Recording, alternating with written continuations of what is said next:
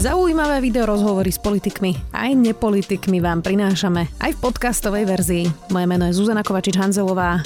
Vítajte pri relácii Rozhovory ZKH v audioverzii.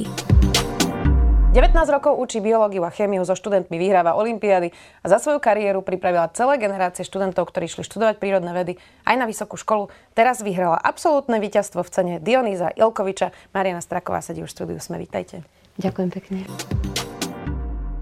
Pani Straková, ja som si teda o vás e, vypočula aj v dokrutke, že pre vás je problém ráno vstávať, tak e, asi 0 hodiny nie sú vaše obľúbené. Vďaka Bohu nemáme už 0 hodiny tohto prežitku sme sa zbavili. Tak to bolo tragické, tak zažila som to samozrejme, ale ale nie. A myslím si, že to je dobré pre školstvo, keď nie sú 0 hodiny. Lebo to nie je len aj o mňa, aj žiaci sú niektorí takí ako ja. To je inak zaujímavé, že keď sa natáčalo to video, tak ja som tým chalanom povedala, že toto vám hovorím, ale to prosím vás tam nedajte. Že...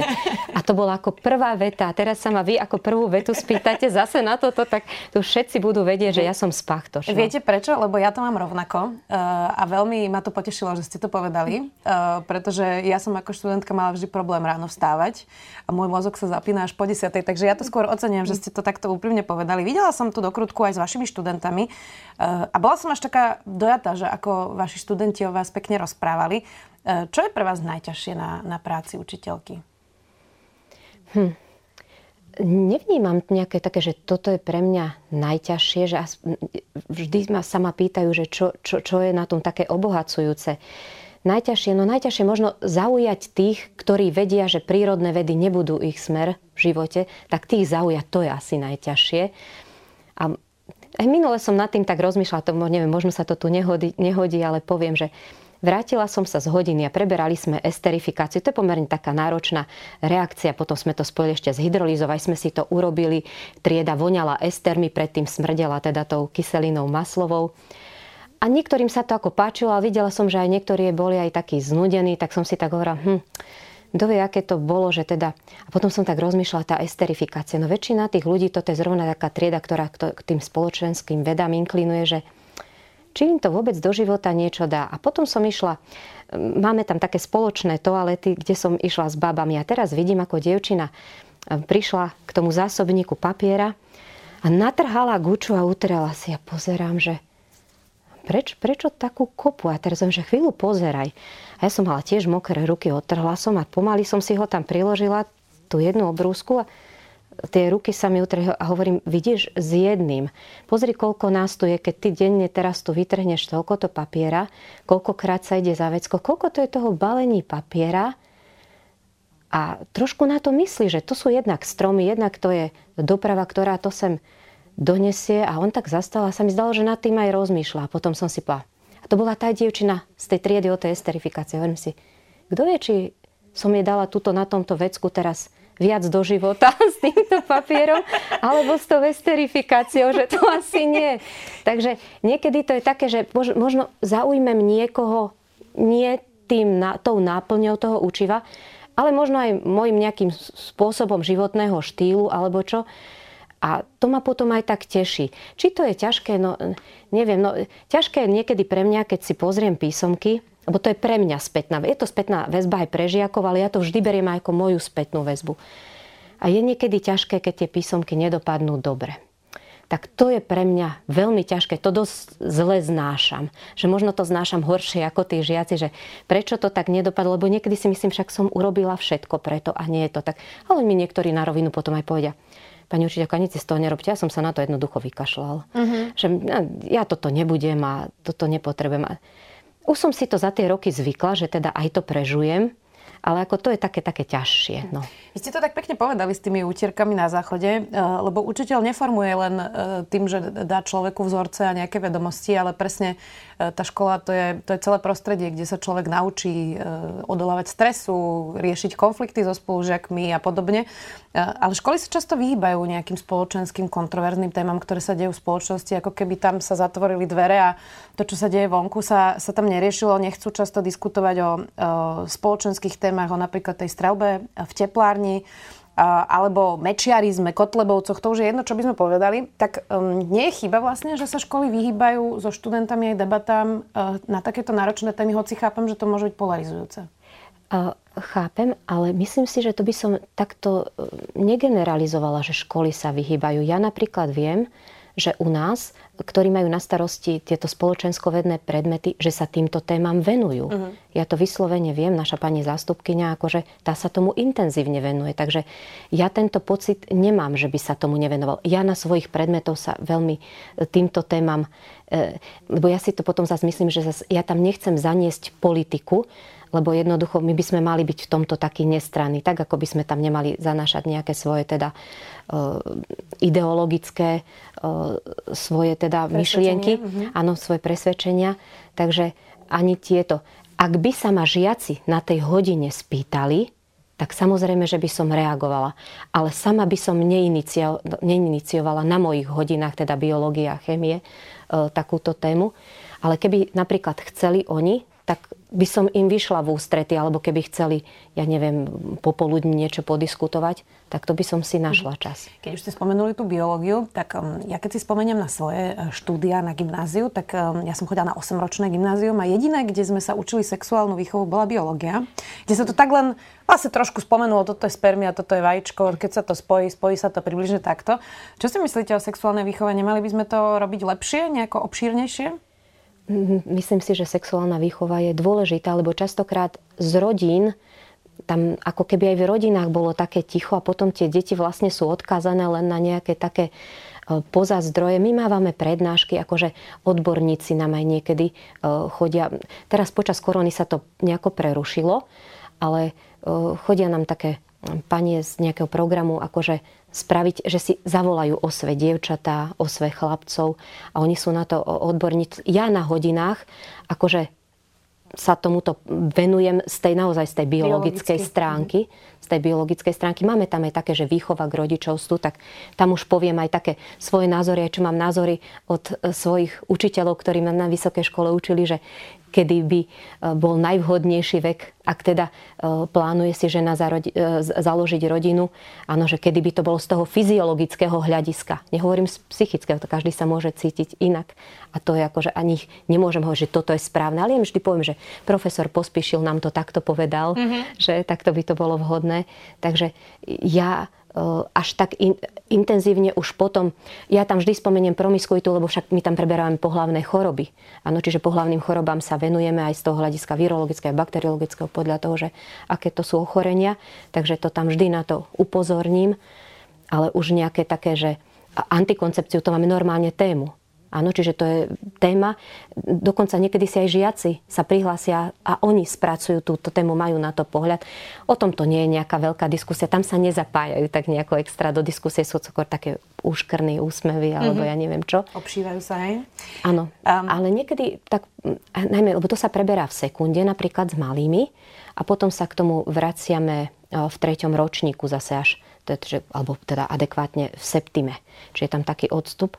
Ale vidno, že v tých témach oni dávajú veľký pozor. Že vtedy ani mobil ich nezaujíma, ani že sústredia sa, že toto je téma, ktorá je vidno, že ich to zaujíma. Tak mohli by sa inšpirovať aj politici, ktorí to majú na starosti. E, ja keď sledujem e, každý rok toto ocenenie, tak mám normálne chuť sa chvíľku vrátiť do školy a chodiť na vaše hodiny. E, čím to je, že nie všetci učiteľia sú ako vy? A nemôžu byť, ani by to nebolo dobré. To je dobré, že sú učitelia rôzni lebo vlastne tá rozmanitosť posúva, lebo ja to, to niekedy... Skôr sa pýtam na tých učiteľov, ktorí odučia a nemajú možno taký zápal, alebo možno nie sú až takí dobrí učiteľi, lebo aj takých máme medzi sebou. Čiže čím to je, um, hmm. že máme aj horších a potom máme výnimočných učiteľov? No, ja sa rozhodne nechcem pasovať za nejakého výnimočného učiteľa, ale ono to môže byť aj finančnou situáciou. Lebo ja som si to aj vždy tak hovorila, že ja si to môžem dovoliť byť učiteľka, lebo môj manžel zarába peniaze a ja môžem sa venovať učeniu. A on mi dokonca v tom ešte pomáha, ešte mi robí taký support, e, teda v minulosti hlavne zabezpečoval. Takže mm, ja som si to naozaj mohla dovoliť a naša rodina nestrádala. Lenže mnohí kolegovia majú po obede ďalšiu smenu, pretože z toho platu by jednoducho svoju rodinu neuživili. Takže oni zase musia pozerať aj na tú svoju rodinu. Oni tam nemôžu zostať tak ako ja, že tam zostanem do večera, alebo ja večer, teraz táto online doba priniesla také možnosti. Niekedy si poviem, že Áno, je to úžasné, že ja proste máme nejaký program, ja sa vrátim o 7, ja sa o 7 pripojím na Teamsy a mám so žiakmi večer od 7 alebo ja neviem od pol 8 e, do 9 máme ešte, riešime úlohy.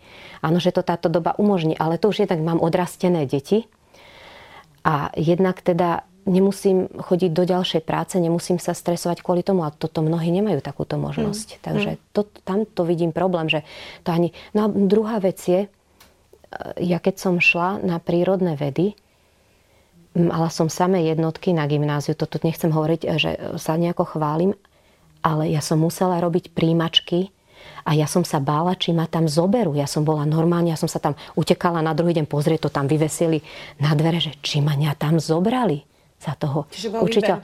Áno, a dneska ja keď vidím, nedostanem sa tam, potom sa hlasím, sem tam sa nedostanem a niekde v štvrtom rade tak skúsim učiteľstvo že toto môže byť ten problém, že keď my ako spoločnosť sa tu nevytvoria podmienky, aby tí ľudia to mali ako prvú voľbu, že toto je ich voľba, toto je to, čo ja to chcem robiť. A keď to chcem robiť, tak ma to bude baviť. A budem za to povedzme, že no ja už teraz roky učím, tak ja, ja, ja nemôžem povedať, že mám zlý plat. Dúfam, že ma teraz kolegovia nebudú preklínať. Ja som so svojím platom spokojná.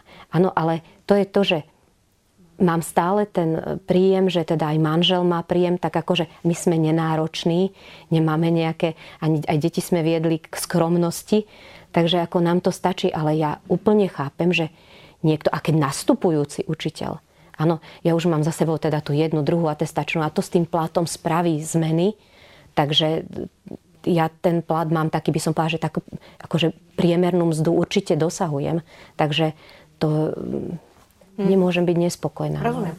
Ako, aký problém máte um, s tým, ako vás zväzuje vlastne to kurikulum, ktoré musíte učiť versus tá kreativita učiteľa, potom máte množstvo papierovačiek, na to sme experti, že učiteľov nutíme vypisovať lajstre, klasifikačné, žiacké knižky, edupage, no, aplikácie a teraz už sa to trošku mení, ale musíte veľa vypisovať, to je asi, um, to, to, to, to, to asi stále platí. A či teda nie je problém aj, že vlastne 30 rokov učíme dosť podobné veci, hoci tá doba sa veľmi dramaticky zmenila za posledných 30 rokov.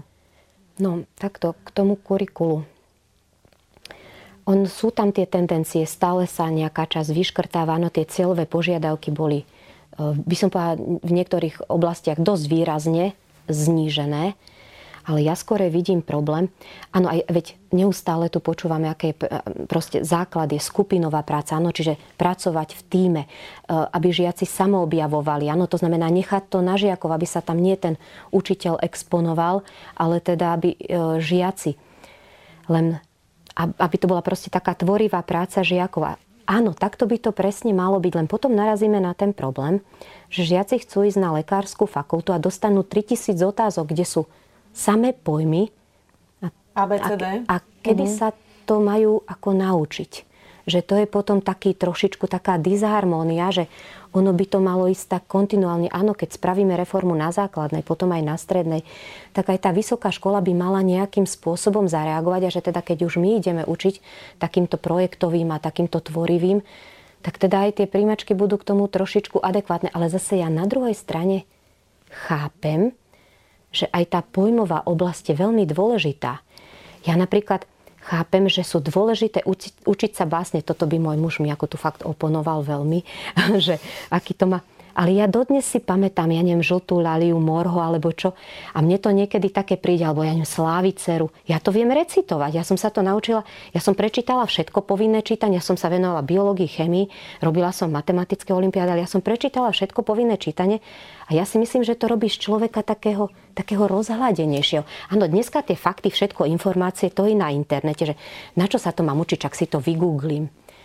Ale ono, keď to v tej hlave tak naraz je tam toho viac, tak také prepojenia tam vznikajú a si myslím, že takí komplexnejší ľudia sa vychovávajú. Takže ja sama nedokážem povedať, že čo je vlastne najlepšie, lebo ja to tak kombinujem. No napríklad my sme mali, to, otvorenie toto môžem povedať, že sme mali inšpekciu a my sme tam pohor, ako, ako biológovia, sme tam pohoreli na plnej čiare. Za čo? Prečo? Na, na komplet, akože, lebo že príliš sme sa veľa exponovali, akože my, bolo tam málo práce, že ako len, to bolo trošičku také, že prišli na jednu hodinu. ja som to mala prvú inšpekciu a ja som nevedela, že čo mám, ale tak keby boli oni nejaké to portfólio zobrať, my robíme aj takú hodinu, aj takú hodinu, oni to také zo všeobecne spravil. Ale napriek tomu, že tá väzba bola vtedy taká negatívna, a teda dosa nám to ťažko prehltalo, lebo ja som si uvedomila, že teda moji žiaci sa zúčastnili 17 medzinárodných olimpiad. Áno, sme maličká škola, máme niečo vyše 200 žiakov. Ako je niekto z školy, ktoré majú tisíc žiakov. A nájsť na takej... Hovorím, tak som si myslela, že nerobím to až tak zle a zrazu došla spätná väzba, že a to je úplne, úplne to zle robíš. A teraz, že a čo, aj tí žiaci sa mi na tú medicínu dostanú, aj vedcov mám, aj takých mám, ale tá, ale bolo to dobre, že mi to povedali, lebo ja odvtedy oveľa viac pracujem tímovo, že tak mi prehovorili do duše, že asi by som mala tak toto robiť, tak nechávam viac práce na žiakov, že teda oni si pripravia, venujeme sa naozaj tomu, že pripravia si prezentáciu, odprezentujú tú danú tému, položia otázku, že posúvame sa už, najprv len pripravia prezentáciu, potom to už prezentujú. Potom už kladú otázku, teraz si kahutov pripravia pre spolužiakov. A tí ostatní hodnotia, hodnotia to, čo ako spravili. A to si myslím, že No jednak atestačná práca aj v tomto pomohla, lebo ja som vtedy prečítala asi tisíc materiálov, lebo som mal potom takú hlavu ako melón z toho. Že ste sa lebo, proste vzdelávali. Mm, lebo dovtedy som ja sa vždy cítim ako biológ a chemik a ja som sa až tak veľmi ako ten učiteľ až tak necítila. Ja som sa vždy, ja som sa vždy vzdelávala v tej biológii a chemie. To ma proste bavilo. Ale tá didaktika, nech ma nepočúvajú teraz, tak to bolo u mňa také na tej druhej kolaji. A ja až vlastne pri tej druhej atestačke som sa do toho tak ako bola, prečítala si tie názory, ako s niektorými súhlasím, s niektorými nesúhlasím, že si to tak myslím na základe mojej praxe, že toto sa mi naozaj neosvedčilo. Ale teda a teraz, keď ste sa ma opýtali, že to kurikulum, áno, určite sú tam pojmy, ktoré si myslím, že tam nemajú čo hľadať. Ako fakt si myslím, že je to samonosný, samoučelný pojem, s ktorým sa ten žiak už nikdy nestretne.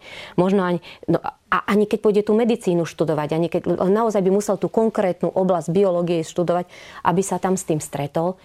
A keby sa to akože vyškrtlo, tak e, by sme získali väčší priestor pre tie projekty a pre toto. Ale či by boli potom z toho, že lepší lekári, alebo čo, lebo aj to memorovanie aj tých možno nezmyselných pojmov, že proste s tou mozgovou kôrou tie prepojenia sa tam robia a rozvíja sa. Jasné. Dobre, Takže... ale tie testy PISA hovoria, že síce sme mm, majstri v memorovaní, ale nie sme majstri v rozmýšľaní. A že deti čítajú text, ale nerozumejú tomu textu, nevedia ho kriticky vnímať, nevedia zodpovedať otázky, čiže mechanicky ho prečítajú ale zmyslovo, ako keby to nevedeli, nevedeli navnímať, tak tie testy nám asi hovoria, že to memorovanie asi nie je úplne najlepšia cesta. No na, najlepšia nie, najlepšia nie, ale akože by som ho úplne nevynechala. Rozumiem. Úplne by som nevynechala. Tie testy sú katastrofálne. Ja by som strašne chcela, že keby sa to mohlo tak, že, že mám nejakú triedu žiakov, ja neviem, teraz mám takú úžasnú kvintu, že to vie, ako by dopadli. Strašne by ma to zaujímalo, len to sa robí vždy tak, že to sa nevie, kto tam to sa ja. povyberá všelijako. Ale že to by bolo také zaujímavé, že vidieť to, taká spätná väzba, že to by bola aj moja, lebo ja vlastne tam som si na tom svojom piesočku a tie spätné väzby mám možno ceste, ale ani to nie je spätná väzba na moje učenie, to je spätná väzba na moju popoludnejšiu prácu, že e, tieto, lebo olimpiády to nie je e, v rámci hodiny, áno, to, to, to učivo to je úplne o inom, takže to je, to je potom taká tá moja individuálna e, práca, a teda nie, nie moja, tam predovšetkým tá práca tých žiakov. Tá moja úloha je v tom, namotivovať ich. Áno, lebo ja keď ich namotivujem, oni potom už pracujú sami. A potom už za mnou chodia len s konkrétnymi vecami. Lebo keby som ja mala im všetko vysvetľovať, to by sme nestihli. Ale keď si oni dokážu sami študovať a dojdú za mnou len tomuto nerozumiem, tomuto nerozumiem, tomuto a máme potom tie stretnutia a tam, nám, tam si to rozdiskutujeme, či už máme stretnutie k tej kategórie, k tej, k tej, k tej Takže tam sa to potom takto dá. No a čo tá otázka o tej aktuálnosti e, toho učenia? Ono sa to biológia chemie až tak netýka, ale napríklad ste spomínali to povinné čítanie.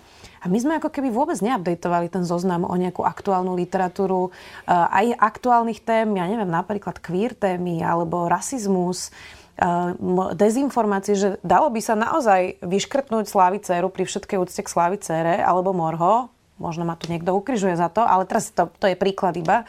A nahradiť to niečím aj z 21. storočia z roku 2022 pre tie deti, ktoré to čítajú, by to bolo asi stráviteľnejšie ako reštaurácia, nie? To určite áno, len naozaj sa k tomu neviem vyjadriť, lebo ja neviem, čo je teraz povinné čítanie. Hmm. A ja si pamätám, že boli tam niektoré diela, ktoré som prečítala len kvôli tomu, že mám úchylku, že musím veci dokončovať.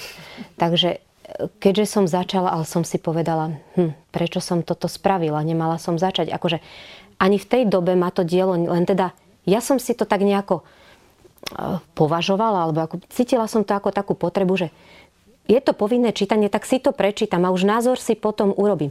Ale toto môžem povedať na našej škole, e, na gymnáziu v Seredi učím, tak máme ako sme súčasťou toho projektu Akadémia veľkých diel, kde kolegyňa analizuje takéto veľké diela a diskutujú tam o tom. A je o to veľký záujem aj medzi tými žiakmi. Dokonca musím tak s ľútosťou skonštatovať, že moji niektorí biológovia mi teraz utiekli do tej akadémie, keď sa nám krie stretnutie. Ale ja som za to veľmi rada, lebo dneska ľudia a deti strašne málo čítajú ale ja si z mojej pozície naozaj nedovolím eh, povedať, že Morho, ale ako Morho spracoval napríklad Kubovčík. To je úžasné, akože uh, čo tento, teraz neviem ako ho nazvať, Herc. chalanisko, Herc. chalanisko čo, čo on robí, to je, to je dokonalé. Ja lepku, ktorú on spravil, to ja keď preberáme lepku, tak to ja to bez kubovčika nejde. Tak to sa určite poteší, keď to, to bude počuť. Áno, to asi nebude počuť. Ale, no lebo to je, to je úžasné. Jednoducho, a on to spraví, aj to morho, on to spraví takým štýlom, že ja si myslím, že tie decka to žerú. Mm. Takže ono, ona nejde možno o to dielo, ale o to, akým spôsobom to je podané.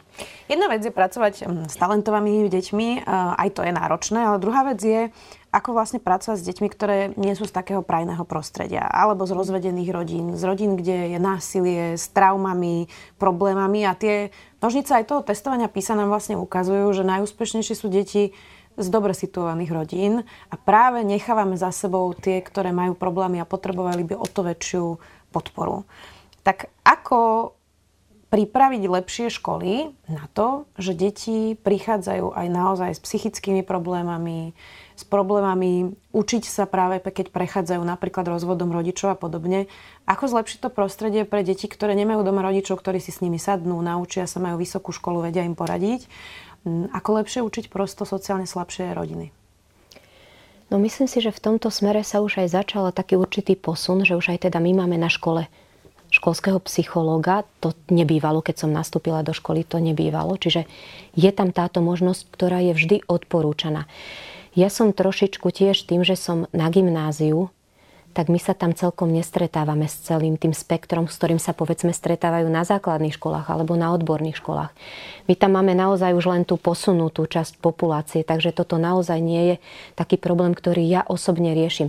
Jednak nie som triedny učiteľ, takže ja nedochádzam do kontaktu s rodičmi na rodičovských združeniach a nejakým spôsobom za mnou rodičia ani nechodievajú, že riešiť nejaké problémy, čo som aj, aj rada, lebo si hovorím, že nemám, ke, keď mi napíšu niekedy, tak mi napíšu také poďakovanie, no niekedy sa ma opýtajú, že mi napíšu, že prečo bola táto známka, mm-hmm. tak im odpíšem teda, že čo sa tam dialo, alebo teda prídu, ale tá komunikácia je tam taká slabšia. Čiže ja na tých hodinách ja častokrát, bohužiaľ, nepoznám to rodinné zázemie tým, že nie som triedna a na tej biológii chemii neriešime také e, témy, ako je rodina. Áno, to riešia na teda tých spoločenskovedných na občianskej Jasne, náuke. Jasne, to myslím tak, že to ovplyvňuje aj výkon v škole, keď napríklad dieťa prechádza v rodine rozvodom a podobne. A že asi vidíte, že možno nejaký študent, ktorý bol šikovnejší, o dva mesiace príde, je sklesnutý, neučí sa, nestíha. Um, tak ako pracovať vlastne s tým, keď dieťa prechádza traumami? Eh, lebo ešte sme v tomto taký slabší na Slovensku. To, to určite áno. A možno aj to je ten taký aj strach spýtať sa ho, lebo keď sa spýtate, potom budete vedieť. A, a potom to bude trápiť aj vás. A potom, keď najmä zistíte, že a nedokážete pomôcť, lebo to je situácia, kde nedokážete pomôcť.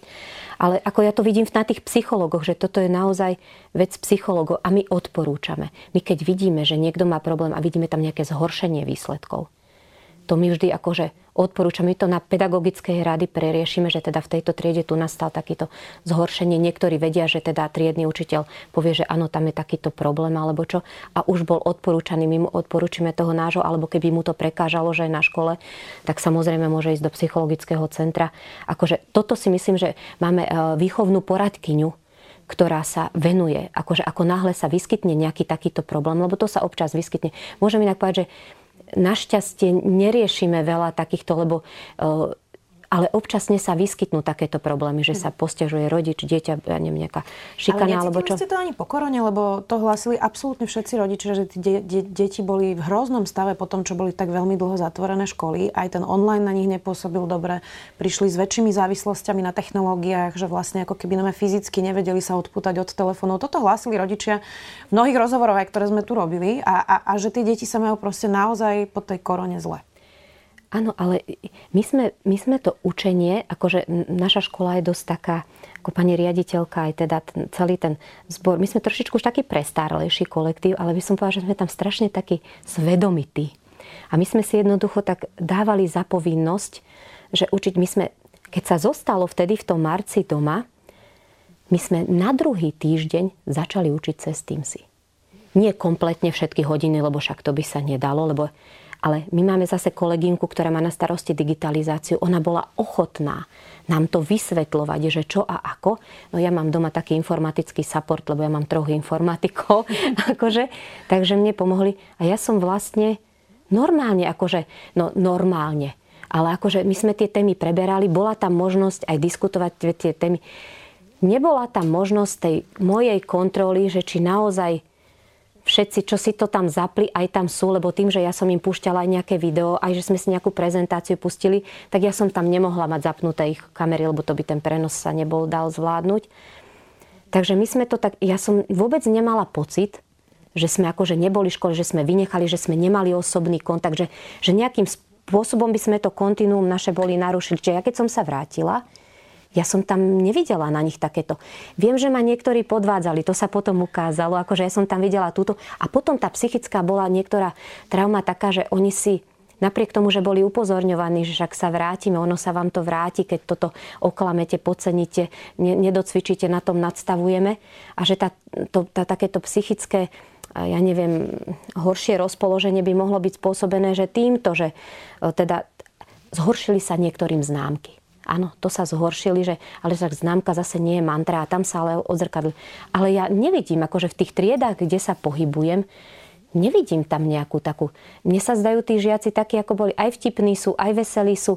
Niektorí sú introvertní, ale aj takí aj boli. Ale naopak, cez tú koronu, žiaci, ktorých som ja v živote na hodine neza, nezacítila ani náznak aktivity, tak boli najaktívnejší. Oni v tom domácom prostredí ako keby boli takí, ja neviem, sebaistejší. že... Áno, to je to slovo. Takí sebaistejší a jednoducho zrazu boli najlepší. Takže to bolo také.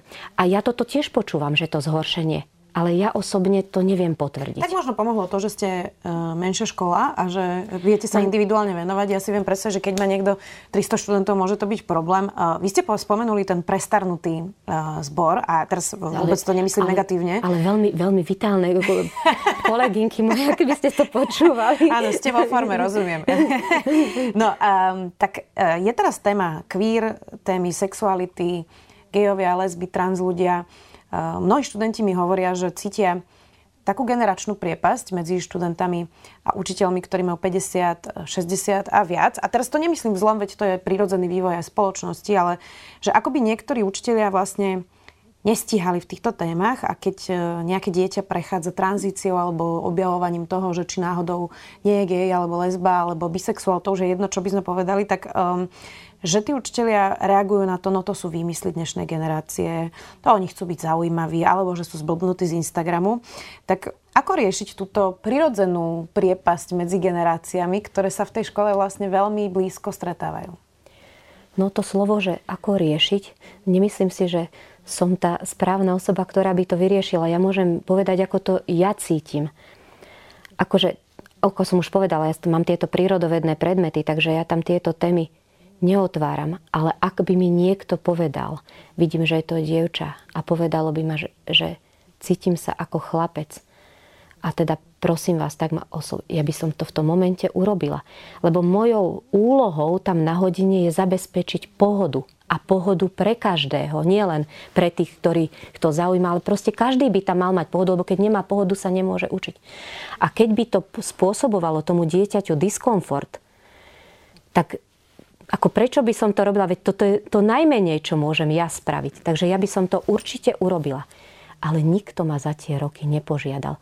Ja napríklad aj si myslím, že o niekom niečo, ale keďže nikdy to predo mnou nikto ani v tej triede neotvoril, ja by som si zase, to je tak intimná otázka, aby som si nikdy nedovolila niečo ako ani začať na túto tému s ním, to by, to, ten podnet by musel ísť z tej strany a to ja som na 100% ochotná si vypočuť, porozumieť.